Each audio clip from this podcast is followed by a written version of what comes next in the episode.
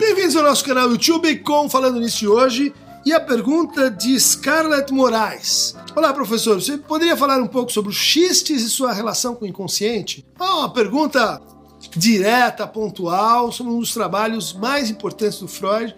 Para o Lacan, teria sido assim aqueles três textos esquecidos, é, na, inclusive na formação do psicanalista, que é a interpretação dos sonhos psicopatologia da vida cotidiana, a gente lembra um pouco por causa da história do Signorelli, né, do esquecimento dos nomes próprios, e Xistes e sua relação com o inconsciente, 1905, um trabalho mirabolante do Freud, no sentido que ele tenta descrever, mapear e classificar todas as formas de Witz. Witz, e difícil de traduzir, não é exatamente uma piada, também não é uma anedota, é, em francês, elas foram para mot de prix, que é o, o, dito espirituoso. O Witz é uma espécie assim de gracinha, de gracejo, é algo que produz um certo efeito humorado, mas que nem sempre é o do nosso stand-up, da comédia, né? Escrachada, que faz rir. Isso também faz parte, mas o Freud passa boa parte desse livro tentando distinguir o que, que é o cômico, que seria assim, o cara escorrega numa banana,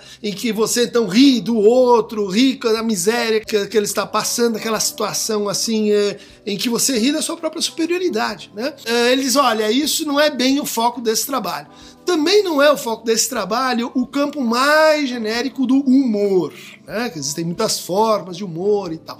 Ele vai se dedicar, e o que ele chama de Witz, é uma construção mais ou menos intermediária e que envolve, então, sobretudo, palavras. É uma inteligência, uma forma de inteligência, uma forma de se colocar em relação às palavras e de trabalhar com a linguagem. E ele vai dizer, olha, esse trabalho com a linguagem, ele está a serviço, ele é um exemplo das formações do inconsciente.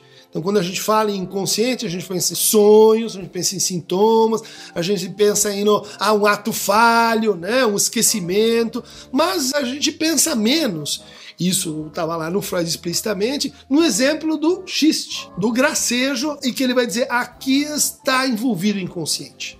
Está envolvido o inconsciente de uma maneira específica, diferente do sintoma e do ato falho. Né? É, eles, o xiste é um processo social, então, no fundo, esse trabalho é um, um trabalho seminal sobre a psicologia social freudiana é, onde ele vai dizer: olha, para produzir um xiste é preciso que se forme um laço com o outro, um laço social, e por outro lado, o próprio xiste é indutor desse laço de afinidade entre as pessoas, e por isso ele funciona tão melhor dentro daquilo que ele chama de a paróquia. Né? A gente faz piadas em grupo. Né? Por isso tem piadas machistas, por isso que tem piadas contra determinados tipos, tem piadas corporativas, tem piadas de advogado, tem piadas de psicanalista, porque ela faz paróquia, ele faz grupo, ele faz eh, assim, um conjunto mais ou menos reconhecido de pessoas. Né? Bom, esse processo social, ele estaria metapsicologicamente ligado ao seguinte: o outro me conta uma piada. A piada ela tem uma estrutura que é de suspender temporariamente um tipo de recalque, de Unterdrückung, não de Verdrängung, né? mas daquilo que a gente tem que esquecer para poder estar no convívio social. Então, quando eu conto a piada, eu cruzo essa barreira. Né? Eu faço um laço assim eh, de intimidade, segredo com o outro e digo: olha, nós dois juntos nós vamos transgredir, nós vamos é, deixar aparecer uma verdade que está reprimida ou oculta ou censurada pelo nosso laço social dominante. Justamente esse cruzamento explica porque uma piada se define pragmaticamente pelo efeito que ela causa. Se riu é piada, se não riu não é. Né? Se produziu um efeito de humor é piada, se não produziu é foi uma tentativa de piada. Né? Por quê? Porque o efeito é uma coisa que se mede pelo efeito, como a interpretação psicanalítica. Se produziu transformação, é a interpretação. Se não produziu, era um esboço de. Talvez venha a ser, mas não foi. Né? Então o xiste ele cria esse laço com o outro a partir de um cruzamento, né, de uma emergência de um desejo que está sufocado, e ele produz prazer, ele produz uma satisfação. O que acontece depois que a gente teve essa experiência? Eu queria tê-la de novo. É próprio do prazer, né, pela definição freudiana, tentar voltar a ele. Como é que eu faço para replicar uh, esse prazer que eu tive? Eu conto esta piada para o outro.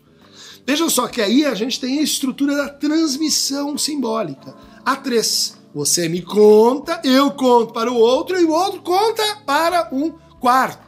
E daí quinto e sexto. Se a gente consegue fazer isso, a gente transmitiu algo. Bom, uh, quando eu conto para o outro e dá certo e ele ri, eu consigo me apropriar, eu consigo retomar um Stückgenuss, né? um fragmento de gozo, vai traduzir o Lacan. Por isso o gozo é sempre do outro. Por isso eu estou sempre tentando recapturar, eu estou tentando comemorar, eu estou tentando pegá-lo de volta é, do outro. Né? E aí eu rio de novo, porque eu rio me identificando a ele. Então há um processo de identificação que é imanente ao xiste e é um processo de repetição que é imanente ao xiste. Daí a ideia de que o gozo e a repetição andam juntos quando se constrói o, o xiste, há sempre, portanto, uma terceira pessoa, que é o lugar no inconsciente, que é o sujeito no inconsciente que vai estar em curso nesta produção linguística e desejante. O Freud divide os xistes em duas classes, os xistes de pensamento, né, aqueles que envolvem assim um, um sofisma, um paralogismo, uh, um uso lógico da linguagem, e os xistes de palavra, em que a gente brinca né, com a deformação das palavras. Né? Quem é o rei da horta? É o rei polho. Quem é o tio da casa? É o tio jolo. Você está deformando né, uma, uma parte da linguagem para produzir um determinado efeito. Só que depois dessa grande divisão, ela começa a subdividir, subdividir, e ela percebe que ele, que ele não consegue mais agrupar, e aquelas categorias não são tão boas assim, e daí ele cria outras categorias a partir de novos efeitos que ele vai descobrindo. Portanto, xistes e sua relação com o inconsciente é um trabalho que padece de uma certa assim é, unidade, de uma certa conclusividade, em que as próprias categorias que o Freud levanta não se mostram assim tão consistentes. O que parece ser uma lição interessante para um livro sobre o xiste, né? que ele não seja de fato um tratado uh, fechado dentro de si mesmo. Mais à frente, o Freud vai eh, suplementar o livro dos xistes com um pequeno texto sobre o humor, muito importante, onde ele vai dizer o humor é essa estratégia com a partir da qual o ego consegue driblar o superior. Né? De novo, né, a gente consegue então driblar as uh, repressões sociais, mas a gente consegue driblar o próprio superior quando conta e quando usufrui de uma piada.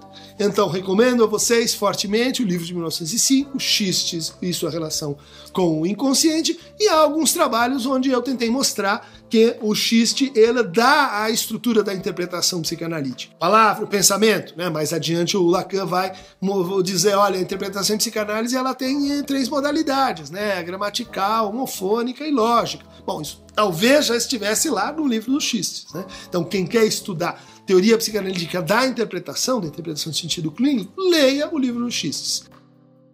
Por hoje, então, queridos piadistas, palhaços e congêneres, é só. Clique aqui no Aqueronta Movebo e receba mais fragmentos de Stukenus para vocês.